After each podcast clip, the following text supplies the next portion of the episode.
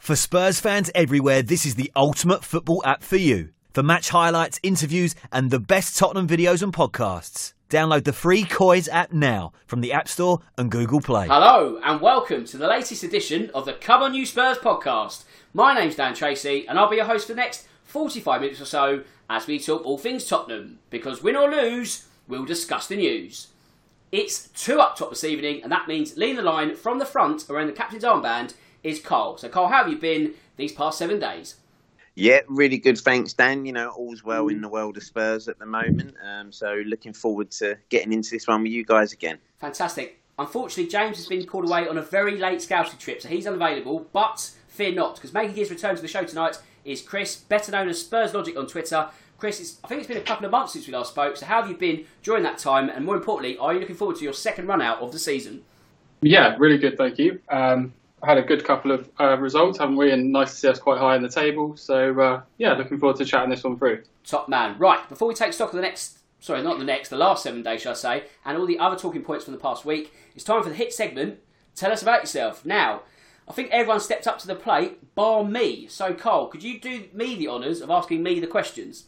I certainly can, Dan. Uh, I think we're all looking forward to this one, seeing you on the other side, uh, the other side of this for once. Yes, um, makes a change. So we'll, Exactly, mate. So we'll kick off then, Dan. So when did you start supporting Spurs, mate? Okay, so I started supporting them around 1990, 91. That sort of just after the World Cup, because I was aware of Gazza and Lineker, but couldn't quite work out how international football and club football run parallel. And then it sort of twigged, and I saw them in Tottenham colours, and the rest, as they say, is history. So really, I've got those two to blame. Oh, nice, mate. Nice. Good, good year to have started supporting the club as well that year. Um, and who was your favourite player growing up then? Okay, so for me, it would be David Ginola because that was the first season I started going to Spurs properly. I was 14, 15. That was in the Christian Gross era. Now, I know it was a terrible season, but it just has this weird sort of, I don't know, like memories and romantic uh, sort of feel to it because it was so bad. But at the time, you're sort of watching Ginola in a team of not great quality, and he was standing out to be absolutely amazing. So, yeah, Ginola just was a class apart at that time. Great shout, great shout, as you say. Uh, pure class player during that dire era for us, unfortunately. Um, and who's your favourite player in the current squad at the moment, Dan? Well, I think everyone's going to go for Kane, Son, Bale, and they are, you know, picks 1A, 1B, 1C, so that's fair enough. But I'll, what I would say actually is I actually like Eric Dier. Now, it's not necessarily due to his talent, I think he's a talented player, but I just think he carries himself as a as a person really well. I just think he's likable and, you know, I think someone you can sort of relate to. And, you know, the kind of things he sees when he goes into the, the crowd and sticks up for his brother. You think that's a man I can respect. So I've got a lot of time for Eric Dier. Great answer, great answer. Now we've all got one of these players, and we've had some great answers so far. So, which player have you always had a soft spot for? Then others might go, oh, well, outside the box. For me, Nico Kranjčar. I just thought he was amazing in Tottenham colours, and it's a shame that Gareth Bale was as good as he was because then he sort of took his mantle. But for that sort of first season or two, when Kranjčar was at Tottenham, I thought he was absolutely amazing, and he did sort of contribute a fair amount to sort of Harry's era, and we might get to that next week. But yeah, for me, Nico Kranjčar. Brilliant stuff. Yeah, he was a great player actually. Yeah, very underrated, I think, in our colours because he did a brilliant job when Harry signed him, as Harry does everywhere he goes, doesn't he? Absolutely. So yes, that's it. That's tell us about yourself for this week. I think that's probably it for now in terms of that segment. We might revive it in a few weeks' time. We might think of something else to keep us going in the sort of next few weeks and months to come. But that's it for now. And now let's do the social media bits so we can dissect last week and more in full. As always, don't forget to subscribe to the Come On Spurs app where the podcast is available each and every Tuesday morning. You can, of course, follow us across social media. We're on Twitter at COIS underscore COM. We're on all the major audio platforms. That's Apple, Spotify, SoundCloud, etc. If we're not on one, let us know and we'll get it on there and we'll all be happy. So, Carl, thank you for asking me the questions there. It's time to switch seats like before and let's get down to business as always. So, again, it's a hard fought win and again, it's taken us to second in the Premier League. It's probably the same opening question as it was a week ago, so it's not me being lazy, but again, they all count in terms of victories, don't they? Yeah, that's right. As you say, Dan, at the moment, it, it's kind of become a little bit of a current theme for us, isn't it? Where we come away on, on, on these Monday night pods, we're sitting there saying, well, it wasn't pretty. Um, you know, we, we need lots to improve on and lots we can work on. But at the same point, it's always better when you can come away from those games still saying, but we got the result. And that's the main thing because, you know, I think we'd probably be in major meltdown if we were playing this way and not getting results. Um, because obviously, say the football has been, you know, hasn't been great on the eye.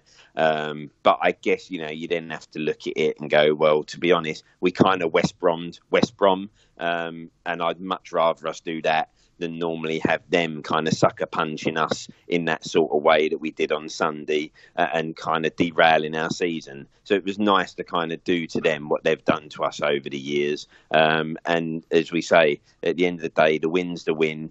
Um, we've got we, we can improve, and I think we know we will improve, but that result keeps the momentum going. It keeps us going into that international break in good spirits. Um, and that's really all we can ask for at the moment in this topsy turvy season so far.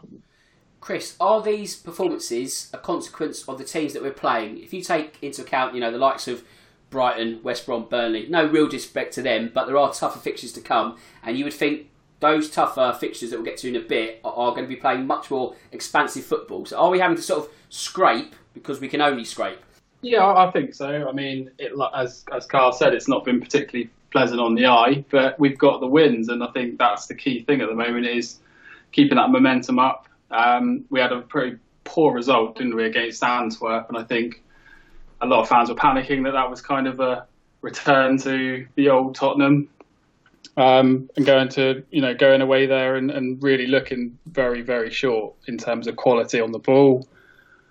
And and yeah, I think ultimately we we we got we got results against teams that, like you say, they don't play the best football. They kind of make it a battle. They they want it to be physical. Um, and we got we got the points, and, and you could say you could argue almost that you know potentially under Pochettino we wouldn't have ground out those results. So yeah, I think things are looking up under Jose. We're on a very, very good run in terms of actual results. The the football's not particularly pleasant to watch, as you say. But yeah, I think we, we can start to see the kind of structure of the team he's putting together as well. Carl, in terms of Premier League fixtures, we've often referenced this block of four matches, haven't we? That's now come to an end. We also referenced how many points we'd like. Now, 12 would have been ideal, you know, dreamland. However, if someone offered you 10 at the start of those, you may have probably bitten their arm off, wouldn't you? Yeah, definitely. I think, you know, as you say, Dan, yeah, we looked at this block and thought, well, okay, yeah, 12 is the ultimate. 12, 12 would be heaven. But 10, if you can only come away, you know, a couple of, you know, frustrating drop points, but at the same time, it, you know, it's given us a springboard, isn't it, to, to keep this momentum going at the moment um, and keep things going well. We're, we're there, we're in with a shout. It's only eight games played, we know, so we, we shouldn't get too excited. But you know what? You're better off being where we are right now than being somewhere just down the middle of the table and drop lots more points. Um, unfortunately for us, I think we're going to have to get used to this. Um, I think the Southampton game has kind of probably alerted teams to the sort of danger that we can cause. And we're now, if you like, seeing teams who, you know, if they don't feel brave enough to come and attack us, then we know they are going to turn around and say, well, listen, that that's just sit in here because the one thing you can't do or afford to do against a Spurs side is play a high line because if you've got Son, Bale, Kane, Moura, Bergwijn, those sorts of players, the minute you push up, we've got you know the ability that we've got to break and counter those teams. We are going to now see more teams sitting back against us and saying, well, listen, they're going to struggle to actually play through us so don't give them the easy goal by pushing a high line um, and and just sit deep. So that that's coming back to haunt us, and we're going to have to find a way to kind of start breaking teams down that want to do that. But as you say, 10 out of 12, you take that all day long. And if we can continue this sort of form and the run that we're on, we're in under Jose, then you'd like to think that come the end of the season, hopefully will be there or thereabouts and at least fighting for minimum top four. Well, Chris, when you consider the win yesterday, that's now seven unbeaten in the league, haven't lost since the opening mm. weekend of the season. Also, with that being the longest run thus far, does that sort of breed confidence into the international break? I know we have to sort of unfortunately press the pause button for two weeks, but it's much better to go into that period on a win, on a high, looking forward, than you've had a bad result against West Brom, you've got two weeks to stew over that, and it creates a bit of a negative spiral. So we're on the up and up in that mindset, aren't we? Yeah, absolutely. And I, I think it was it was really key to get some positive results on the board in this block of fixtures because you look at what's coming up in November and December, and we, we really are up against some really quality sides. Um, going back to what you mentioned a second ago, I think that could also kind of suit us in a way because we do seem to struggle against the sides that sit back and want to make it a battle and they put in the low block and they're coming almost for for a nil nil draw and they're they're saying to us right you know come and beat us if you want to. And we have struggled to break that down. So looking forward I know we're playing better quality teams you know Manchester City we've got uh, Chelsea coming up and Arsenal as well. I'd say better quality for them but yeah. Um, I think it's important to notice that we we generally perform better, I think, against these bigger sides and, and the sides that kind of come on, come out and attack us because we've got the pace to get behind now. We've got Son, we've got Bale who started as well, and with Kane pulling the strings, it's just it is exciting to watch when we're on the break. You do feel like we can score whenever we go forward. So for me, I think it's good to take stock of this sort of initial block of fixtures. We've got the two week break now to kind of reset and, and really look towards setting ourselves up for the right, you know, the right way to approach these next set of games. Yeah, I think come the end of this, what next six, seven, eight matches, that's going to be a true measure of where we hope to be in the business end of the season. So, with that in mind, Cole, are we in something of a, shall we say, false position ever so slightly? Because we haven't really been tested in terms of opposition. We played Man United, so that's probably our one test out the first eight. Does that sort of lead into the fact that yes, we're second, but there's so much more to come. We can't toot our horns too much, or really, you can only beat what's in front of you. No, I, I, think you know we, we can be really pleased with the start because I think we we said a few weeks back, didn't we, Dan? That you know after that first game and leading up to that first game against Everton, we wasn't particularly that hopeful of having possibly you know a great season, were we? You know, I think we were all sitting there kind of going, what sort of season are we going to have? You know, how are we going to play? And then, and after that first game, we kind of sitting there, and I think you know we, a lot of us had had the wind taken out of ourselves, thinking, well, we've just been beaten at home in the first game, and again we were pretty poor in that game. So there wasn't the confidence wasn't that high and we've kind of bounced back from there. You know, we made the signings that we needed to. Um, we've gone and played some. I think you know when we look at the sides we played. You know, Southampton. When you look at the way they've started this season at home, yeah, I think we can look back in that and go, well, that was a great result, and especially when you consider how the first half of that game had gone because we, we were second best by a country mile in that first half and probably lucky to still even be in the tie at that point. So all of a sudden, from that second half onwards, you sit there and go, well, wow, you know, we've really kicked on. And, you know, again, the United game, even with 11 men on the pitch, we were tearing them apart at will when we wanted to. Um, I think the real frustration for us is going to be, you know, the, the drop points against Everton, the drop points Newcastle, and then obviously West Ham, because when you then take stock, you sit there and think, well, we should be well ahead at the moment. We should have a nice little gap actually at the top of the table. So I think we have to be reasonably pleased and say, well, we've done well enough to be where we are, and we're very consistent. And so far this season, we've seen that that's the one thing no one's been. You know, no one has been consistent. So we're there with the consistency, which I think is a good thing. I think we've faced a couple of reasonable challenges and come through them. But I think, as we say, this next run of games, I think we really will see where we sit because then we are going to come up against, if you like, the powerhouses who you know, it will it will tell us are we really in with a shot at this title? Because if City, if, you know, if City come and blow us away, and then we can't pick nothing up against Chelsea away, or maybe you know, and then maybe struggle to beat Arsenal or get something from the Arsenal game, you can start sitting there and then fears will come back of, well, actually, can we do it when we need to? Has Jose been able to change the mentality of the, so, you know, the bottler tag and not doing it when we need to? So I think, you know, those the, these ties will really tell us where we are. But I think we can sit in and say, well, we should be pleased with this start because I don't think any of us saw it coming after that first game. Well, no. I mean, if you look at the pre-season pod we did, I think the general consensus was a top six finish with the squad we had at the time. Then you lose to Everton, like you say, the wind has gone. You're sort of thinking, I don't know how we're even going to get top eight with Leicester and Wolves and all that. It's like we were really low. Things are sort of really changing for the better. So, Chris, with that in mind, let's get to the start of the new year, 2021, and all that. Where would you like to see Tottenham in the league? Obviously, the obvious answer is top, but from a wider sort of picture, thinking are we genuine contenders? is it better for Tottenham to, to lead the, the pack? Is it then better to be underdogs to a certain degree and sort of be the chasing team? What do you think should happen? Um, well, I, I, think leading the pack would be a dream. I don't think we'll be. I don't think we'll be in first place. Let's put it like that. I don't think we've got. Uh, you know, the, the run of fixtures we've got are, are, very challenging. So I would be surprised if we were top. Let's say that. I think. I think if we if we're in the top four come January the first, and the, and the gap to first place is you know a handful of points, you know five six points, let's say, I think we're in a really good position. And by that point, we'll have obviously got through the remaining Europa League state, uh, group stages. We'll have been to the Carabao Cup uh, semi final potentially. So by the by January the first, we could be sitting quite pretty, I think. Okay, Carl, let's get our crystal ball out. If we are sitting relatively pretty at the start of the year, as Chris says, let's say five points off the top, do you reckon there's a little bit more money in the kitty for one other name to help us get over the line?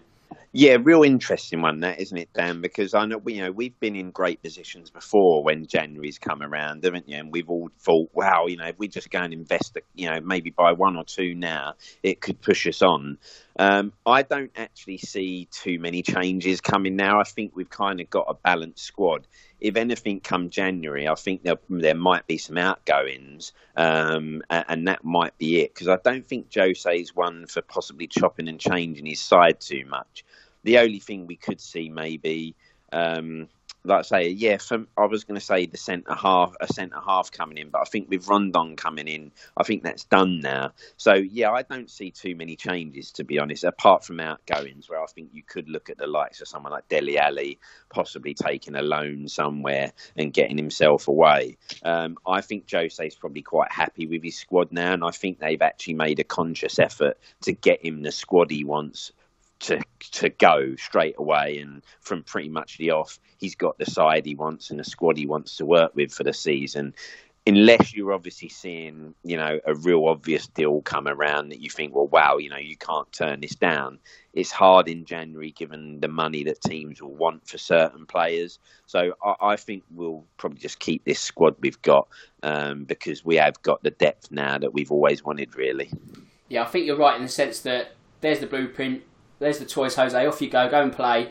And now you're sort of thinking, what really could you add which improves what we've got in January, which is always a difficult time to get value or talent that you really need. So I think we'll probably be settled in that aspect. Talking about being settled though, Chris, it was a bit unnervy at uh, the Hawthorns yesterday. That said, we did come through in the end. It's always quality that sees you through. Yeah, absolutely. I think we didn't play well. I think a lot of fans were sat on Twitter and, and around social media bemoaning the kind of way we've played and way we approached the game and thinking it was just going to be a drab kind of nil-nil draw. And to be honest, I was in that group myself be, as well. And I think there was a couple of moments of quality where you look at the chance Son had in the first half that was, you know, how many touches does he want to take in that in that second? That he sort of had two, or three seconds to put the ball in the net, and he didn't want to do it. And it was one of those where you thought, oh, that's going to be our only kind of clear cut chance. We weren't really kind of cutting through them as we normally do. They weren't committing too many bodies forward, and, and then there was panic stations, of course, when Dier cleared it off the line. Um, but yeah, Do- Doherty's cross, I think, when you look at it in isolation, it's quite a strange pass to play. He's quite deep and kind of he's tucked inside a little bit, and he's just kind of punting the ball into the box, and it's one of those where if it had just floated straight to the keeper's hand, you'd be thinking, you know, what are you doing? What are you wasting the ball like that for? But it was bang on the money. Kane was there, and it's you know, you know, when he's in that situation, he's just not going to miss. Absolutely, and credit to Doherty because we spoke about him last week and sort of asking questions about his start to the season, and I think he had a much better game yesterday. But Carl, if we refer back to that Son chance, is that a typical example of a player having too much time to make a decision? Yeah, it's really it, that. That for me really surprised me with Son because it's unlike him, that, isn't it? Yeah, he's very decisive normally um, in that position. So as soon as you know Ndombele managed to get that pass to him, you're sitting there thinking, well, this is it. You know, in the form he's been this season, hopefully this is going to be one 0 And then the great thing about that would have been if we got that first, then then obviously you know West Brom have got to try and open up a little bit to at least try to get something out of the game, and then the game obviously can change. I think you know he obviously takes one more touch than he probably needs to, and then the ball kind of just gets stuck under his feet a little bit. then he's got to get it out of his feet again. And then we saw by the time he takes a shot, I think there's about five West Brom bodies back behind the ball waiting for it. It wasn't a great shot either, to be honest. When he does get the shot away, I think he's actually going wide if you look at it. Um, so very unlike him, and especially this season. I think obviously sometimes though, Son is a very frustrating player, isn't he? Because when he's on when he's on fire, there's no one better in Europe. You know, for me, you know, when he is on fire, he's brilliant. He can have this tendency though that when he's not when, when he's not on the ball, you suddenly get a very frustrating player to watch who, who you know, sometimes you can sit and go, well, he's gone missing for large chunks of this game. Uh, but that was unusual from him yesterday. I thought, as soon as I saw it, I thought, well, this is it, 1 0. Sonny won't miss from there. So we just have to hope he gets that one out of his system um, and, and, gets his shooting boots back on uh, going forward after this international break. Yeah, I mean, Chris, if you look at Son, I think certainly his worst performance in Spurs colours this season that said, he's had such a good start and Tottenham won. You can almost absorb that. It's not the biggest crisis. As Cole says, though, there is dangers where he's in a purple patch, then he has a bit of a streak where he's not so hot. So are we hoping this is just a one and done? Yeah, I, th- I think so. I, I agree with what Carl said. I think he's a he's an impulse player, really. I think he's he's better when he's kind of only got one sort of shot available to him. You know, he he took that chance. He took the ball down for that chance, and, and he decided to put it onto his left foot, which I've always thought was his weaker foot. And, and he took so long to do it. By the time he did it, he ended up shooting wide and straight into a, a West Brom player. But yeah, I think he is he is a form player. He needs his confidence up to be at his best. I remember, you know, I remember last season where he was going for a bit of a, a, a lean spell for goals, and it does affect the rest of his game. He's not as direct. He's not as energetic. He doesn't make the same sort of runs. Um, so yeah, I, I, think I think he did okay. It was one of those, excuse me, it was one of those performances where he was shooting where he should have passed a lot, and he was passing when he should have shot. And it was again from a fan's perspective, you just you're just hoping that one of them goes in eventually. I mean, even Reguilón was taking shots on his behalf at the end of the game.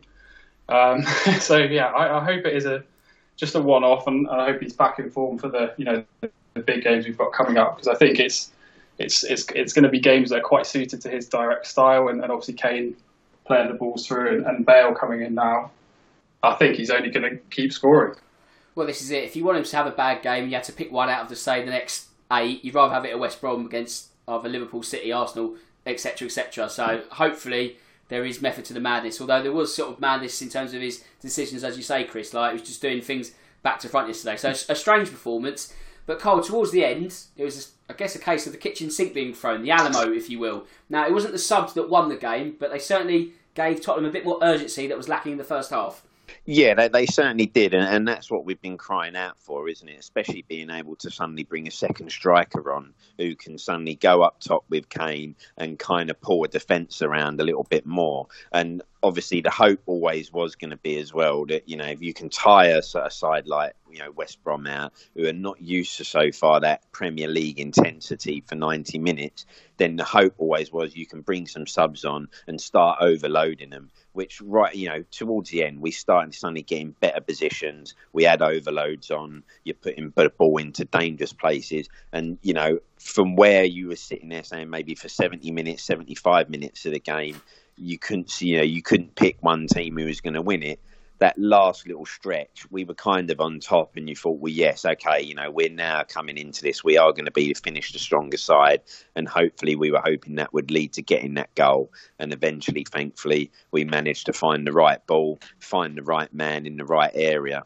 But it does just go to show you that if you've got the players that you can bring on in those right positions, it suddenly does help you maybe get over the line in these games that are really tight where when we didn't have them, we probably see that out as a nil-nil draw in the end and come away thinking, well, actually, we'll probably look back on that game as missed opportunities and missed points. Now we've at least got some options we can bring on to help us stretch teams, and it shows that you can turn one of those drop points into actually gaining all three points. Yeah, let's be honest. If it was just Lucas as your plan B, and not to throw him under the bus, but if that was your only roll of the dice you had yesterday, you are coming away from the Hawthorns with a scrappy draw and you're really annoyed and this podcast takes a much moodier tone. Thankfully, that wasn't the case. So it's nice to have those options. And of those options, Chris, Vinicius, what did you make of his offering? Because it was only 12 minutes or so, but in that time, he certainly managed to test the fingertips of Sam Johnstone in the West Brom goal. So there's a sense that he's certainly starting to grow into Tottenham colours now. Yeah, I think he. I think it was promising. I think he was one of the ones that I felt got a little bit hard done by in the Europa League game with the with the four substitutions. I think he he did play all right. He, he had a, he had a one on one chance that he could have obviously scored, but you know he's still finding his feet and he's it was on his weaker foot as well. I think, but yeah, I think he could. I think when he came on, he, he did well. He held the ball up really well. He was battling with the centre halves, which is kind of allowing Kane to drop off and find that space in the in the dangerous areas. And he, like you say, he had a, he had quite a good uh, good strike on him, quite a good strike into the bottom corner that the keeper made a very good save to. And obviously Højbjerg just stood right next to him in an offside position, but. Um, I thought it was going to be tapped in this for a very split second, but uh, yeah, I think it was positive. I would like to see I don't know when, but I would like to see Vinicius and Kane play up front together um, for I don't know potentially a maybe a Europa League game. I don't know, just to see how it works because I think it could be quite it could be quite sort of fruitful in the in the long run if we do need to go really direct, really long, and we're chasing a game. I think they just need to have a bit of time to play together and, and get that understanding. But overall, I think it was a good 12 minutes. It's not long to affect the game, but I think he did okay yeah, it's nothing more than a cameo, but in the 12 minutes we saw, certainly promising. So, Carl, in terms of an 11, do you think that is the strongest 11? Now, that's not necessarily the best 11 players we have in the Tottenham squad, but if you're picking from 1 to 11 in terms of your players, is that what you'd be picking as the ultimate strongest? I think it's pretty close, isn't it? Yeah. I have to say, you know, when we looked at that lineup um, yesterday, you know, we finally got to see, you know, the front three we wanted to see. Um, the back four you kind of felt was probably what Jose is going to go with from the start, you know, with Lloris in goal.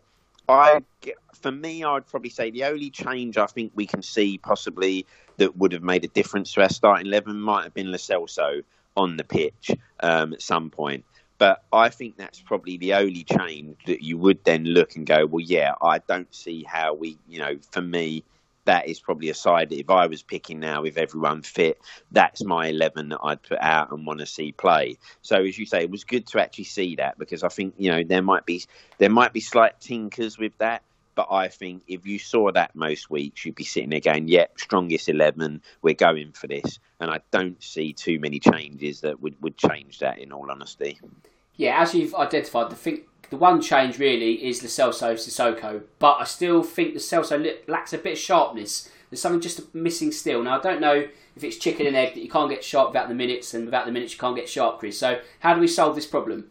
Yeah, it's a tricky one, isn't it? Because I, I, do feel as though when when Ndombele and Lo Celso were signed, you, you always felt that Lo Celso was going to play in the number ten role, and Ndombele would play in the in the eight alongside sort of Højbjerg and, and sit and and be that transition player. But for the various reasons, you know, fitness issues, and then on the on it doesn't look like Jose fully trusts him just yet to do that sort of sitting role, and that's why Sissoko's coming into the team.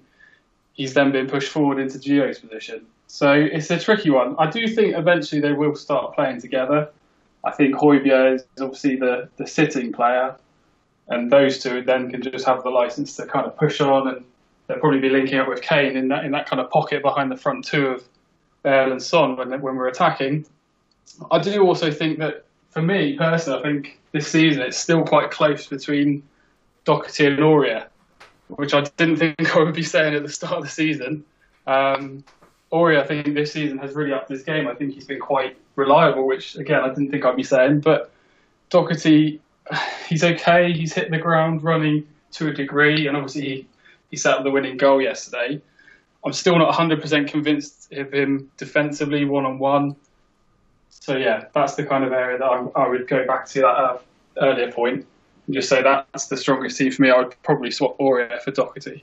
A sensational reveal there, but you're right though. No, I, I, no well, I have to admit though, Dan, I, I kind of agree with that. I, I've I really in these last couple of games, I think we've really missed the attacking option that Aurier gives us on the right, and it, and it's only become quite evident that you actually go, well, wow, you know, Aurier actually gets himself into some really good attacking positions and gives us that ball out on the right.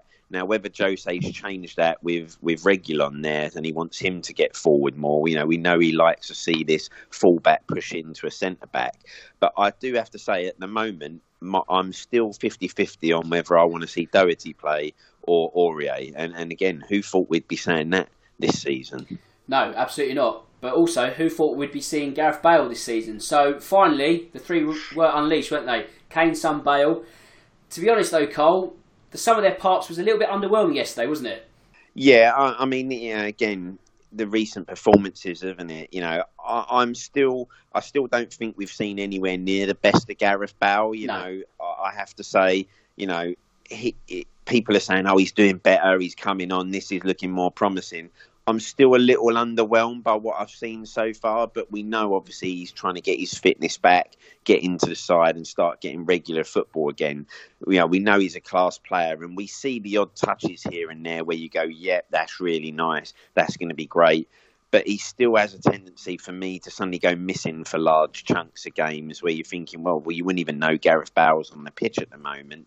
But in a game like yesterday, I think for the whole front three and some recent performances, you could say, well, because the team haven't played well, um, it kind of looks, you know, they kind of do stand out as not doing what they've been doing as well, especially if teams are going to play that low block because, as I say earlier, you know, the one thing we're really suffering from is that when teams do want to sit deep, we really struggle creatively um, to create things because we, we still lack that creative spark in the centre of the pitch. Um, those three really want to exploit a team that are going to commit suicide and push high up, give them the space to do stuff. So we're still waiting to see it click properly we know it will. You know, someone like Bale, he just needs those minutes and, and get building, build up, get his fitness where it wants to be. I still think certain times I get the impression he doesn't want to exert himself too much in case of an injury. You know, you see him possibly chasing people or moving into position, and you think he doesn't look like he's moving that freely.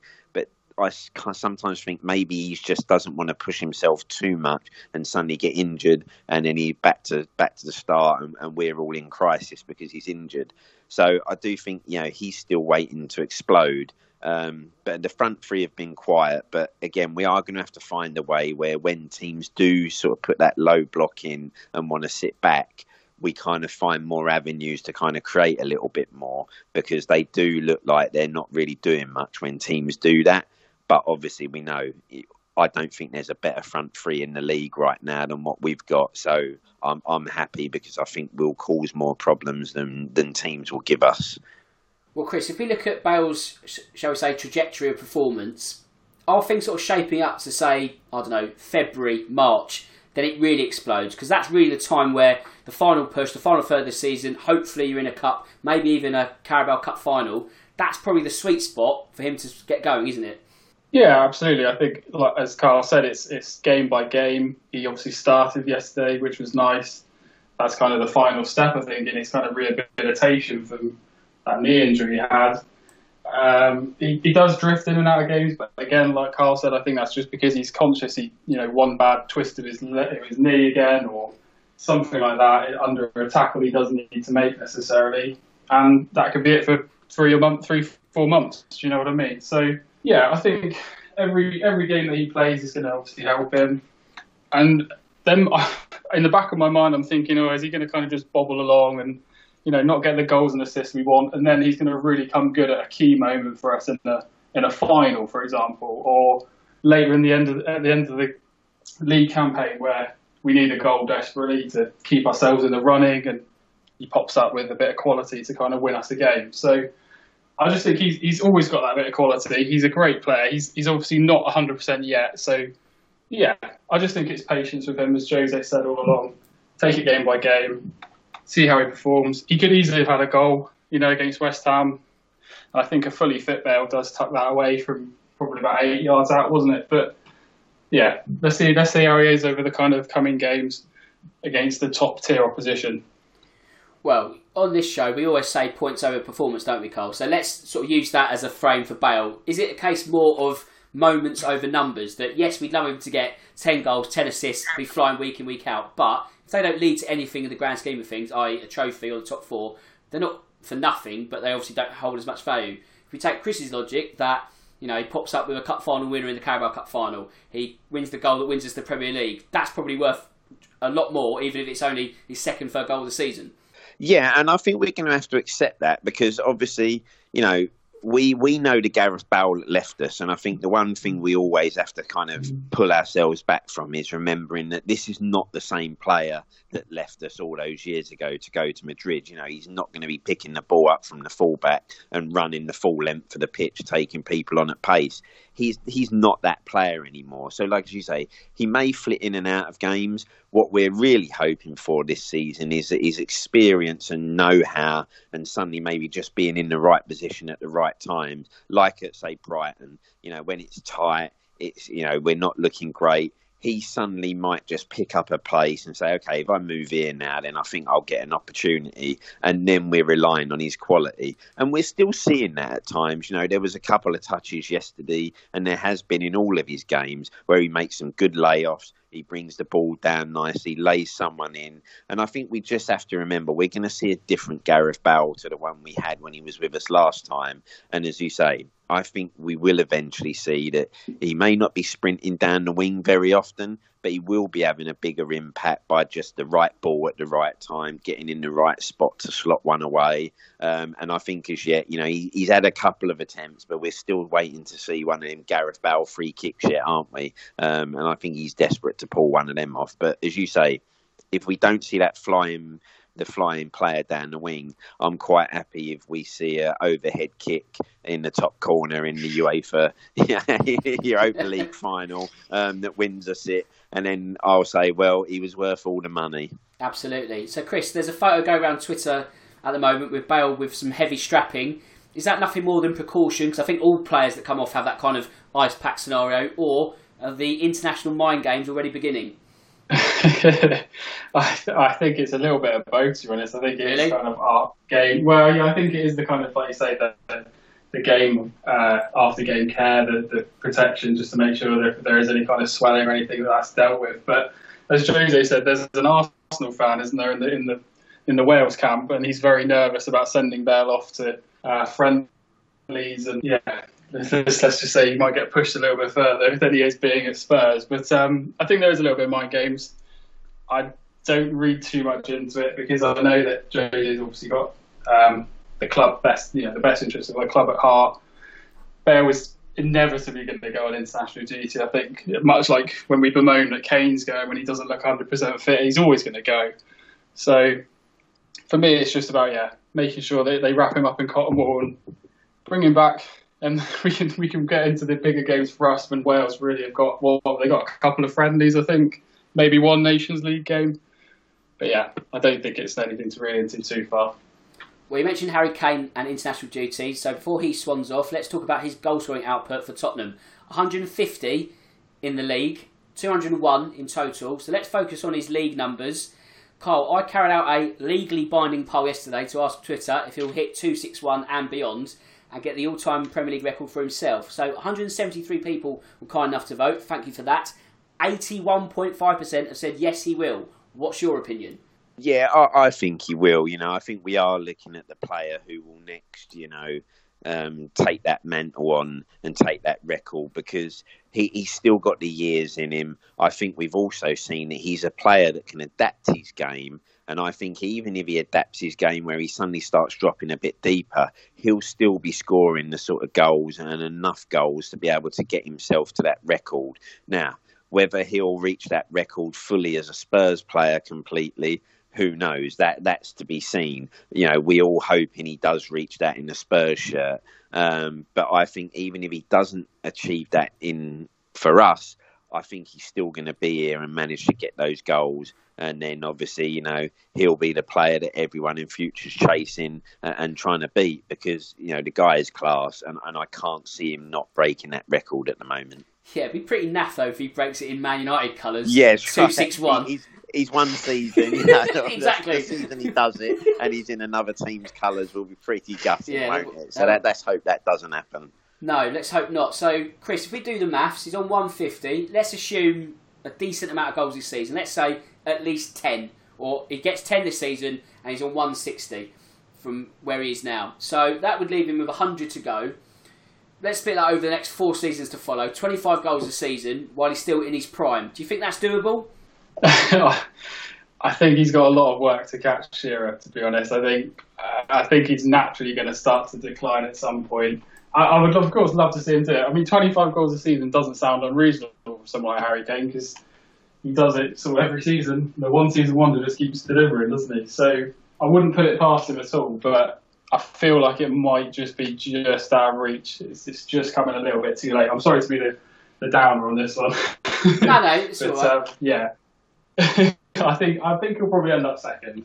I just think Shearer is just that one bit too one step too far. Okay, let's look at it another way then, Carl. Because four seasons is just an arbitrary time frame that I put on it, only because that's what you consider the end of his peak. Say, if he becomes the ultimate one club man, he could be here for another eight seasons, and then you're only really looking at an average of 15, 12. You know, your numbers could diminish to, to trickle down towards the end, so you could have like three or four good seasons and just crawl over the line. So does a lot of it depend on whether he stays at Tottenham for the long haul? Yeah, and again, you know, I guess in the Premier League, if he if he continues and stays in the Premier League, given the fact that how fit these guys are nowadays and how you know they can prolong their careers by doing certain things, and as you say, I think Harry's one of those players we've seen. He could drop deeper, um, so he doesn't have to be that spearhead up front. So not only will he score goals, we'll put some assists in. So, like as you say, as long as he stays fit.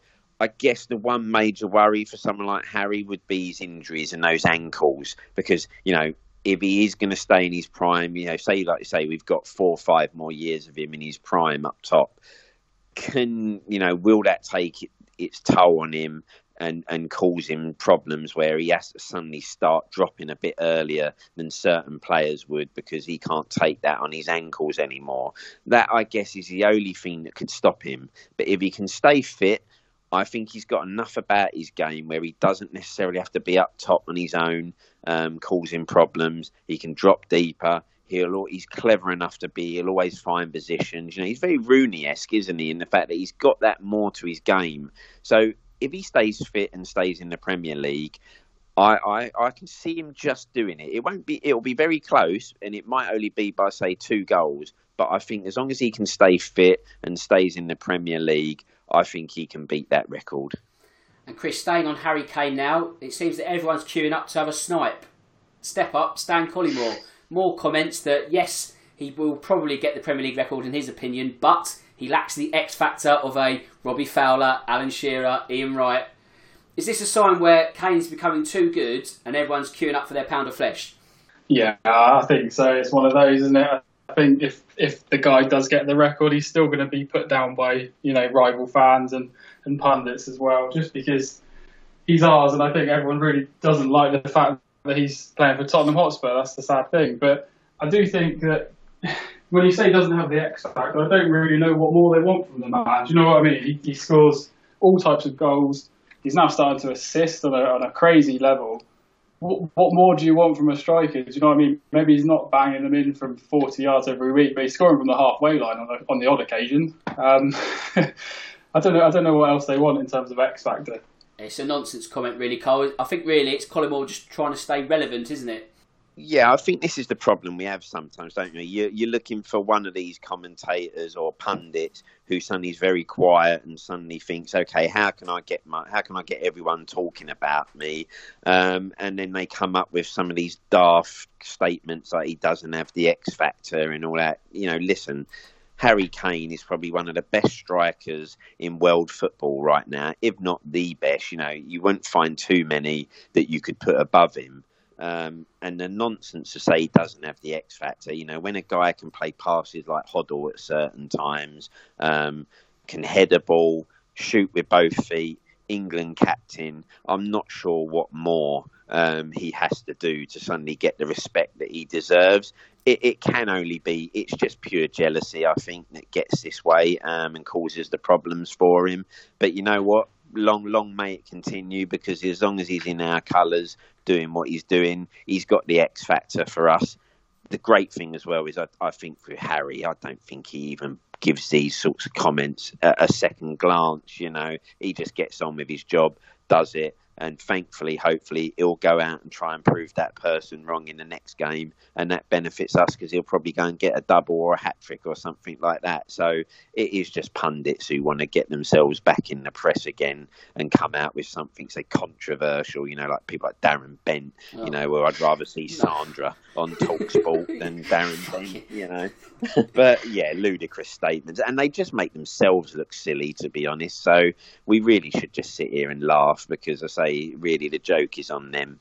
Yeah, Darren Bent, like you can just see the Arsenal in him, can't you? you just you know he hates Spurs, and it's just those comments has been coming out the last couple of days. You're like, Darren, what are you on? Just stick to collecting trainers, whatever you do. Like it's just absolute nonsense. Although I will give credit to, to Paul Merson because he took ownership for his comment. He actually owned up for it on Twitter earlier and said, "Look, I got it wrong about Kane." So fair play to him.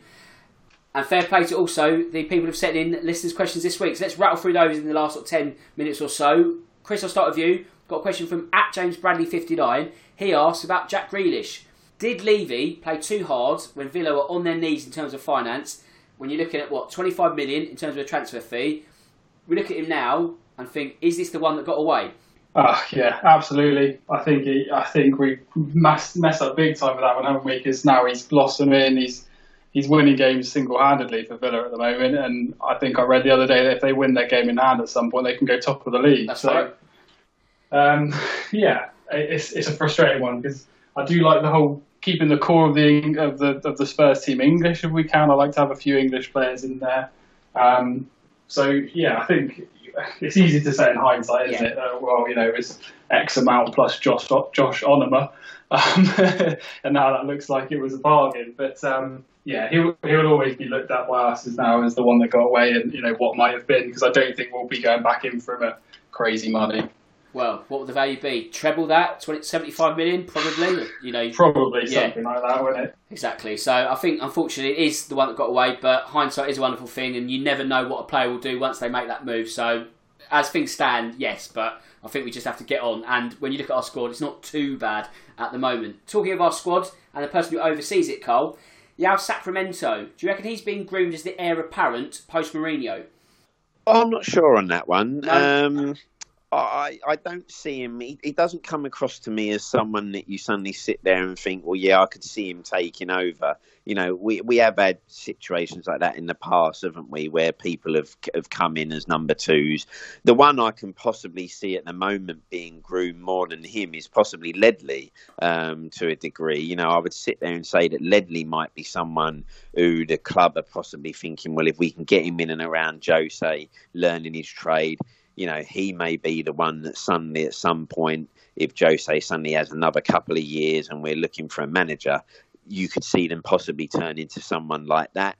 Um, but I, I, don't think so with with with with him. I think he purely is just a number two, and I think we've seen in football sometimes people are people are meant to be number twos, and when they take that step up, it doesn't work. And and I see him being one of those people really. Yeah, I'd have to agree. To be honest, I think there's, you know, there's no shame in the role that he has and what he'll do in the future. But when you're looking at who could be the next person, or perhaps you know a grooming, if you will, then someone like Ledley King with that club history that he's had and the tutelage you could take under Mourinho would be, I think, a better fit. Although he hasn't got any experience at the moment, so you know it's horses for courses. But I think if I was going in that direction, I'd rather go for King myself. Chris, final listeners' question this week. It's a simple one. It's from at Dan Wheelergram, and he asks, what trophies would you like to see us win this season? But more importantly, which ones do you think we'll win? Oh, that's a good question. Um, well, the, the, gut reaction is obviously to say any trophy yes. would be great. exactly. um, I think realistically, I think the Premier League is obviously the, the absolute moonshot. We'd love to be up there and, and challenging for that, and, and that would be the dream. Um, Europa League for me is the realistic one. I think the biggest threat we've got in the Europa League is the teams that drop out of the Champions League, which at the moment you know, Real Madrid, I think, are in third in their group or something like that. So there's some big names that could potentially come into that and, and mess that up. Um, Carabao Cup, the Mickey Mouse Cups. Do you know? Do we care about that too much? I think again, I'd, it's a trophy, so I'd, I'd be after it. To be honest with you, FA Cup for me is a, a lot about the draw, a lot about how seriously Jose takes it, and you know what's going on in the league at that time as well. I think realistically, I'd, I'd like to see us go absolutely full beans for the Europa League. the Premier League will, you know, potentially suffer because of that. But I think you take that one game by game. So for me, yeah, Europa League is, is the realistic uh, target for me. Yeah, I would agree with that. If only because of the prize that comes with it. That not only do you get the, the silverware, but you then get into the Champions League. So if you have to go full beans, as you say, and sacrifice a Premier League campaign towards the end that fizzles out, then if you finish fifth and win, it's not the end of the world. Of course, there's no guarantees in football that you'll get to a Europa League final and win it. You might finish fifth and be runners up, and then you're buggered. So it all depends where you are come March, April. Yeah. Really, it's a very hard question to answer right now. But at the same time, don't dismiss the Carabao Cup. We're in the quarterfinals in a month's time, six weeks, what have you, and then it's two matches from Wembley. So that in itself is a very important trophy in the landscape of a season, Carl. Because when you look at Man City, for example, they always use that as the launchpad for bigger things in the second half of the season. Yeah, I think, like as you say, Dan, rightly now, given the fact that we're, you know, we're not that far, you know, we've got a great draw in theory. If you look at it, you know, we can't count our chickens, but you like to think, well, we should in theory be going and beating Stoke. Um, and then, as we say, then you're in the semis and you start thinking, well, actually, this could be an early trophy to get done. Jose likes this trophy, and as you say, I think the way you could look at it is win this one, and you suddenly, hopefully, you'd like to think, set yourself up for a season where you can say, well, listen, that's the monkey off the club's back because that's the one thing that everyone criticises us for right now, and you know, is the, is the claim all the time when people talk about Spurs, yeah, not one nothing. If you can suddenly get that one trophy in and get it in early, you'd like to think we can then go and build on that, and that gives some momentum for the rest of the season. Of course, there's a curse with the Carabao Cup, though, isn't there? Which is we've seen teams in the past go and win it, and then suddenly just drop off a cliff and Get relegated. season over. Um, I don't think that would be the case with us, though. So I think we'd like to take the City approach, which, as you say, is get one in early, um, set the tone. Um, get the players tasting some glory and, and get them wanting it more. And then I think, to say, the league, I think, is probably a step too far for us this season. But if you put the Carabao Cup in the cabinet along with the Europa League, um, then I'd say that's probably, you know, as good as it can get. Yeah, we certainly wouldn't want a 2008 style drop off where we did nothing for three months to follow. That's the last thing we'd want. So let's hopefully avoid that. But in terms of the Europa League, obviously, Chris, we're back on track, shall we say, from our win in Ludogorets on Thursday. What do we really learn from that? Well, I, I think we learned that some of the players that aren't in the team at the moment are just not at the level we need, and they're rightly out of the team. I think I understand that people were saying that you know they've been out of the team for a while, they're going to be rusty. You can't just throw a team of eleven players together and hope that they're going to gel hundred percent and destroy a, a, you know, a lesser team. So it's a tricky one. I think we're looking at players like Dele Alli, where you're thinking, why is he out of the team? Why can't he be involved? And you you saw it on that Thursday night game. He, he wasn't wasn't at it, and that goes for a lot of the other players as well. It's, it's, it's a tricky one. I don't I don't know if the players like Winks and uh, that kind of player, uh, they're not going to be good enough for the, for the real big Premier League games. That we, you know, you want to look at the team and trust in every player 100%. I don't think Jose has that full trust in quite a few of those lads that aren't on the, you know, on the bus going up to these games. Well, I think now we're sort of seeing a natural divide between what is the Premier League team and what is the Europa League also runs. And I don't think players like Dele Alli are really kicking down doors saying, look, you need to be picking me in the same way that Diogo Jota at Liverpool is like, you know, you can't leave me out at the moment. There's not that kind of similarity. But, Carl, finally for you, what did you make of Mourinho's ploy to use the Antwerp rocket just before the kick-off of the Ludogorets game? In the sense that when your kids have done something naughty and they think they've got away with it, and then bang, you hit them like a week later that you've never really forgotten. So, what did you think of that? Yeah, Joe, Jose has those tactics, doesn't he, where he likes to put those mind games in, likes to kind of hopefully fire people up to say, well, listen, you know, I'm giving you, I'll give you another chance, but just remember what happened last time we came here. Um, and and it, it's all about mind games and man management, isn't it? You know, he's looking to try and create that spark. Um, I felt it kind of worked in the first Yeah. half, you know, because obviously Ludogorets, you know, that's where we, they weren't, they we didn't have much to beat. You know, they were a pretty poor side to be honest. But then at the same time, we did everything we needed to. You know, some of the play in that first half was great. It was, you know, Winks was playing forward passes with, you know, power and precision, and we were cutting through them. And, and we should really have been a lot more comfortable than we were come the break. Um, and, and it looked encouraging. You at least thought, well, okay, you know, yes, we know, as you said, this is the Europa League team, but we're seeing some players who actually look like, oh, they might be taking it by the scruff of the neck and saying, well, I'll give you a problem.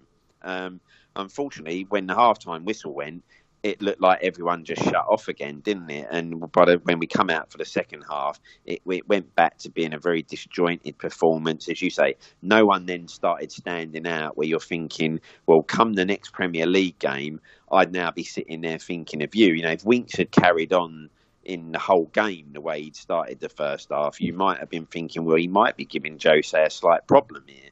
But he dropped off, and I think, as, as Chris said, no one there, I don't think, has given Jose a headache to make him change what he thinks his first team in Premier League games will be. Um, but we just have to hope that they're, they're good enough right now for the Europa League, which they are we got to hope some get some minutes in, and eventually we have to hope that it may be you know players like Dele and that click they find that form, and then they do start giving Jose some problems. But you know, yes, some of them I think kind of just let themselves down a little bit from an encouraging start. Yeah, certainly agree with that, and also that it's quite imperative that we can get qualification done early because then we can really just play the kids, play the fringe players, and focus on the Premier League big matches that are coming. Because otherwise, you've then got to go to you know Lask or something, get a win there, and then you've got you know City, Arsenal, whatever to follow. You think, oh, we don't really want that, so it's important to get it wrapped up, and that's why dropping three points to Antwerp was a bit of a pisser. But we are where we are, and we're also at full time. So before I wrap up this week, there's a bit of homework for all you listeners, and that's because we're now in the international break, of course, and next week we're going to do something different, which we mentioned last time, which is a Harry Redknapp era retrospect episode. So basically we want your thoughts on that era because that was a long time ago and I can't remember all of it. So I need a bit of a memory jolt. So it's open to anyone. You can tweet me at Dan Tracy 983. Carl, what's your Twitter account? Good question there, Dan. I think at K at K Grill um, 2012, I think, or something, something like, that. that. Yeah, if you type um, in at yeah, KG, I'll be tagged. But yes, yeah, send send us all your your redknapp thoughts. Um, yeah, because as you say, it's an era that seems a long while ago now, but you know, as you say, there there was some brilliant stuff during that time. Yeah, so we're going to have a chat about that. So any sort of insights you've got, thoughts, memories, chuck them our way, and we'll dissect them next week. So to do the admin now, I just need to thank Chris for your return to action this evening. Thanks for that, mate. I hope you enjoyed it, and you'd like to come back on the show soon. Yeah, no problem. Yeah, really enjoyed it. Always good to talk about a win. So yeah, happy to come back hopefully for some more. Yep, top man. We'll have you back soon. And Cole, don't go anywhere because next Monday we'll be chatting Harry Redknapp as promised looking forward to it, mate. Um, and say going to be a brilliant episode. I think that one. So yeah, say everyone get get your questions in or get your thoughts in or great memories from that era, um, and, and, look forward to that, Dan. Top man, Cole. Right. With that said, it just leaves me to say that my name's Dan Tracy, and as always, come on, you Spurs. For Spurs fans everywhere, this is the ultimate football app for you. For match highlights, interviews, and the best Tottenham videos and podcasts. Download the free COYS app now from the App Store and Google Play.